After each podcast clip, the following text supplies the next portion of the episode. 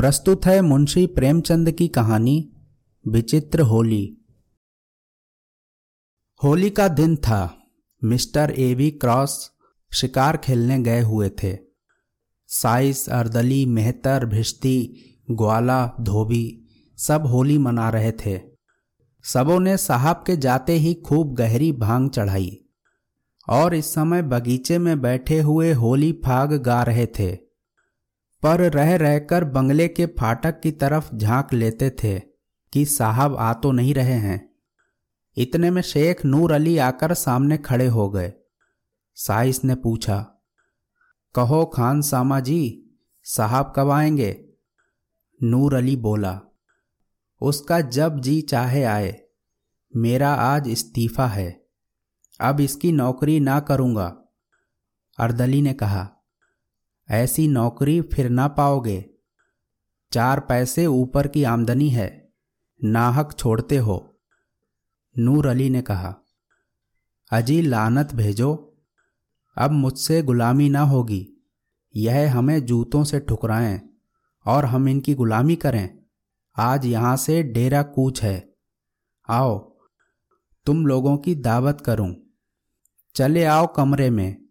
आराम से मेज पर डट जाओ। वह बोतलें पिलाऊं कि जिगर ठंडा हो जाए, साइस ने कहा। और जो कहीं साहब आ जाएँ? नूर अली। वह अभी नहीं आने का, चले आओ। साहबों के नौकर प्राय शराबी होते हैं।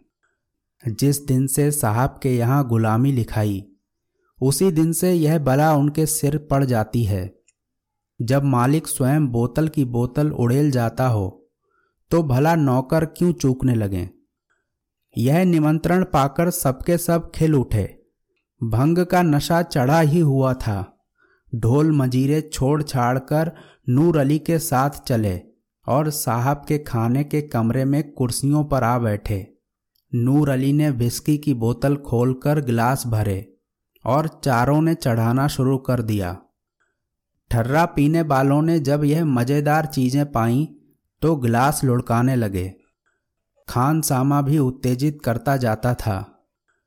जरा देर में सबों के सिर फिर गए। भय जाता रहा। एक ने होली छेड़ी, दूसरे ने सुर मिलाया। गाना होने लगा। नूर अली ने ढोल मजीरा लेकर रख दिया। वहीं मजलिस जम गई। गाते गाते एक उठकर नाचने लगा। दूसरा उठा। यहाँ तक कि सबके सब कमरे में चौकड़ियाँ भरने लगे। हु हक मचने लगा। कबीर, फाग, चौताल गाली गलौज मारपीट। बारी बारी सबका नंबर आया। सब ऐसे निडर हो गए थे, मानो अपने घर में हैं। कुर्सियाँ उलट गईं। दीवारों पर की तस्वीरें टूट गईं। एक ने मेज उलट दी। दूसरे ने रिकाबियों को गेंद बनाकर उछालना शुरू किया। यहाँ यही हंगामा मचा हुआ था कि शहर के रईस लाला उजागर मल का आगमन हुआ। उन्होंने यह कौतुक देखा तो चकराए। खान सामा से पूछा, यह क्या गोलमाल है शेख जी? साहब देखेंगे तो क्या कहेंगे? नूर अली ने कहा साहब का हुक्म ही ऐसा है तो क्या करें? आज उन्होंने अपने नौकरों की दावत की है। उनसे होली खेलने को भी कहा है। सुनते हैं लाट साहब के यहाँ से हुक्म आया है कि रियाया के साथ खूब रब्त जब्त रखो, उनके त्योहारों में शरीक हो। तभी तो यह हुक्म दिया है, नहीं तो इनके मिजाज ही ना मिलते थे। आइए, तशरीफ़ रखिए। निकालूं कोई मज़ेदार चीज़। अभी हाल में बिलायत से पार्सल आया है। सेठ उजागरमल बड़े उदार विचारों के मनुष्य थे। अंग्रेज़ी दावतों में बेधड़क शरीक होते थे। रहन सहन भी अंग्रेज़ी ही था, और यूनियन क्लब के तो वह एकमात्र कर्ता ही थे। अंग्रेज़ों से उनकी खूब छनती थी, और मिस्टर क्रास तो उनके परम मित्र ही थे। जिलाधीश से। चाहे वह कोई हो, सदैव उनकी घनिष्ठता रहती थी। नूर अली की बातें सुनते ही एक कुर्सी पर बैठ गए और बोले अच्छा यह बात है। हाँ तो फिर निकालो कोई मज़ेदार चीज़, कुछ गज़ल भी हो। नूर अली ने कहा, हुजूर, आपके लिए सब कुछ हाजिर है। लाला साहब कुछ तो घर ही से पीकर चले थे। यहाँ कई गिलास चढ़ाए तो जवान लड़खड़ाते हुए बोले, क्यों नूर अली, आज साहब होली खेलेंगे? नूर अली, जी हाँ, उजागर, लेकिन मैं रंग बंग तो लाया नहीं। भेजो चटपट किसी को मेरी कोठी से, रंग पिचकारी वगैरह लाए। साइज़ से, क्यों घसीटे? आज तो बड़ी बहार है। घसीटे। बड़ी बहार है। बहार है। होली है। उजागर। गाते हुए। आज साहब के साथ मेरी होली मचेगी। आज साहब के साथ मेरी होली मचेगी। खूब पिचकारी चलाऊँगा। घसीटे। खूब अबीर लगाऊँगा। ग्वाला। खूब गुलाल उड़ाऊँगा। धोबी। बोतल पर बोतल चढ़ाऊँगा, अर्दली। खूब कबीरे सुनाऊँगा, उजागर। आज साहब के साथ मेरी होली मचेगी नूर अली अच्छा सब लोग समझ जाओ, साहब का मोटर आ रहा है। सेठ जी, यह लीजिए। मैं दौड़कर रंग पिचकारी लाया, बस एक चौताल छेड़ दीजिए। और जैसे ही साहब कमरे में आए, उन पर पिचकारी छोड़िए। और तुम लोग भी उनके मुँह में गुलाल मलो। साहब मारे खुशी के फूल जाएँगे। बहलो, मोटर हाथे में आ गया। होशियार। मिस्टर क्रास अपनी बंदूक हाथ में लिए मोटर से उतरे और लगे आदमियों को बुलाने। पर वहाँ तो जोरों का चौताल हो रहा था। सुनता कौन है? चकराए। यह मामला क्या है? क्या सब मेरे बंगले में गा रहे हैं? क्रोध से भरे हुए बंगले में दाखिल हुए तो डाइनिंग रूम से गाने की आवाज़ आ रही थी। अब क्या था?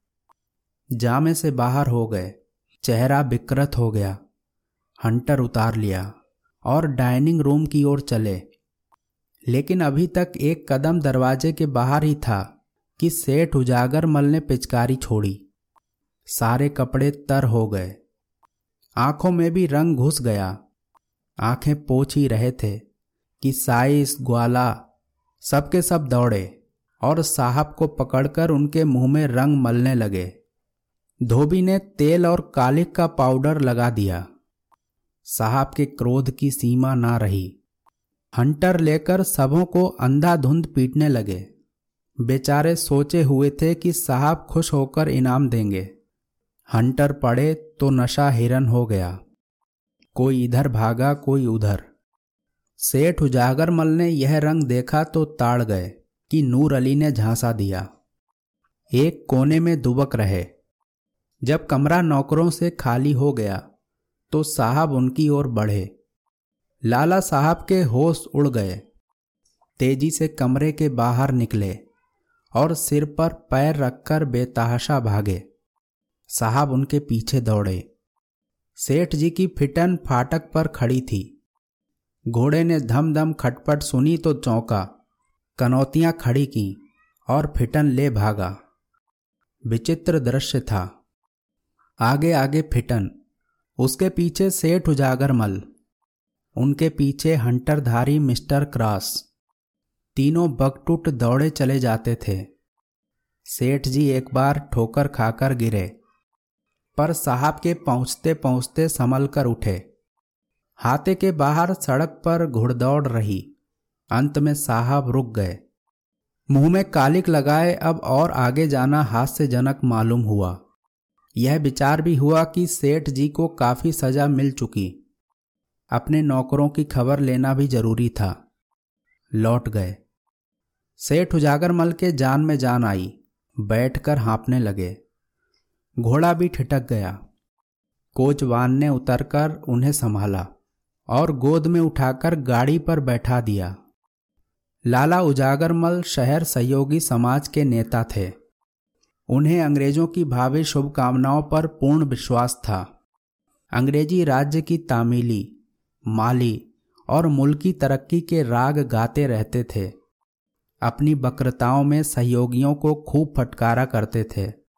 अंग्रेज़ों में इधर उनका आदर सम्मान विशेष रूप से होने लगा था। कई बड़े बड़े ठेके, जो पहले अंग्रेज़ ठेकेदारों को ही मिला करते थे, उन्हें दिए गए थे। सहयोग ने उनके मान और धन को खूब बढ़ाया था। अतएव मुँह से चाहे वह असहयोग की कितनी ही निंदा करें, पर मन में उसकी उन्नति चाहते थे। उन्हें यकीन था कि असहयोग एक हवा है। जब तक चलती रहे, उसमें अपने गीले कपड़े सुखा लें। वह असहयोगियों के कृत्यों का खूब बढ़ा बढ़ाकर बयान किया करते थे, और अधिकारियों के कृत्यों को इन गड़ी हुई बातों पर विश्वास करते देखकर दिल में उन पर खूब हँसते थे। ज्यों ज्यों सम्मान बढ़ता था, उनका आत्माभिमान भी बढ़ता था। वह अब पहले की भांति भीरू ना थे। गाड़ी पर बैठे और जरा सांस फूलना बंद हुआ। तो इस घटना की विवेचना करने लगे। अवश्य नूर अली ने मुझे धोखा दिया। उसकी असहयोगियों से भी मिली भगत है। यह लोग होली नहीं खेलते।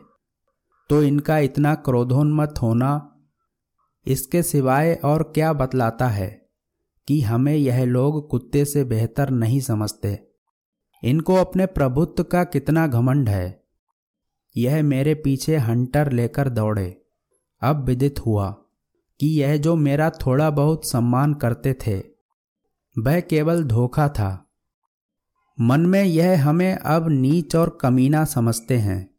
लाल रंग कोई बाण नहीं था। हम बड़े दिनों में गिरजे जाते हैं, इन्हें डालियाँ देते हैं। वह हमारा त्यौहार नहीं है। पर यह जरा सा रंग छोड़ देने पर इतना बिगड़ उठा। हाँ इतना अपमान मुझे उसके सामने ताल ठोक कर खड़ा हो जाना चाहिए था। भागना कायरता थी। इसी से यह सब शेर हो जाते हैं। कोई संदेह नहीं कि यह सब हमें मिलाकर असहयोगियों को दबाना चाहते हैं। इनकी यह विनयशीलता और सज्जनता केवल अपना मतलब गांठने के लिए है। इनकी निरंकुशता, इनका गर्व वही है। जरा भी अंतर नहीं। सेठ जी के हृदयगत भावों ने उग्र रूप धारण किया। मेरी यह अधोगति अपने अपमान की याद रह रहकर उनके चित्त को बिहल कर रही थी। यह मेरे सहयोग का फल है। मैं इसी योग्य हूँ। मैं उनकी सौहार्दपूर्ण बातें सुन सुनकर फूला ना समाता था। मेरी मंद बुद्धि को इतना भी ना सोचता था कि स्वाधीन और पराधीन में कोई मेल नहीं हो सकता।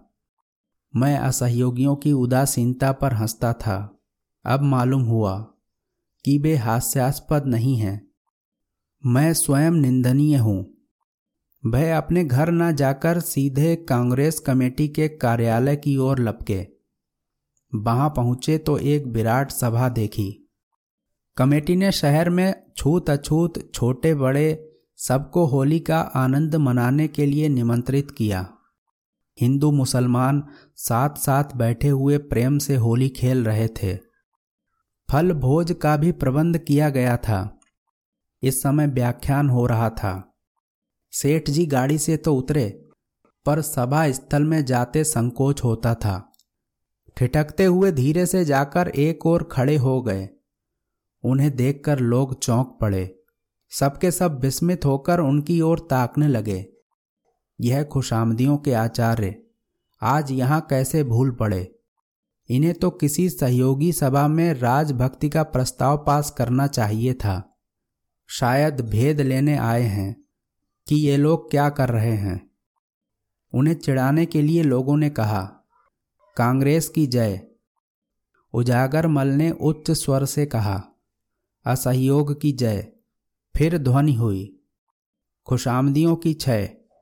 सेठ जी ने उच्च स्वर से कहा, जी हुजूरों की छय यह कहकर वह समस्त उपस्थित जनों को विस्मय में डालते हुए मंच पर जा पहुँचे और गंभीर भाव से बोले, सज्जनों, मित्रों, मैंने अब तक आपसे असहयोग किया था, उसे क्षमा कीजिए।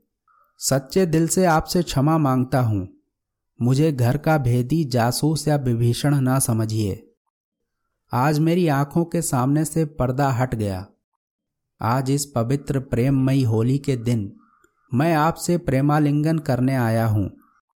अपनी विशाल उदारता का आचरण कीजिए। आपसे द्रोह करने का आज मुझे दंड मिल गया। जिलाधीश ने आज मेरा घोर अपमान किया। मैं वहाँ से हंटरों की मार खाकर आपकी शरण में आया हूँ। मैं देश का द्रोही था, जाति का शत्रु था। मैंने अपने स्वार्थ के वश अपने अविश्वास के वश देश का बड़ा अहित किया, खूब कांटे बोए उनका स्मरण करके ऐसा जी चाहता है कि हृदय के टुकड़े टुकड़े कर दूँ। एक आवाज़ आई, हाँ, अवश्य कर दीजिए, आपसे ना बने तो मैं तैयार हूँ प्रधान की आवाज़ आई, यह कटु वाक्यों का अवसर नहीं है, नहीं आपको यह कष्ट उठाने की ज़रूरत नहीं। मैं स्वयं यह काम भली भांति कर सकता हूँ, पर अभी मुझे बहुत कुछ प्रायश्चित करना है। जाने कितने पापों की पूर्ति करनी है। आशा करता हूँ कि जीवन के बचे हुए दिन इसी प्रायश्चित करने में, यही मुँह की कालिमा धोने में काटूं। आपसे केवल इतनी ही प्रार्थना है कि मुझे आत्म सुधार का अवसर दीजिए। मुझ पर विश्वास कीजिए और मुझे अपना दीन सेवक समझिए। मैं आज से अपना तन, मन, धन सब आप पर अर्पण करता हूँ। अभी आप सुन रहे थे कहानी विचित्र होली, लेखक मुंशी प्रेमचंद।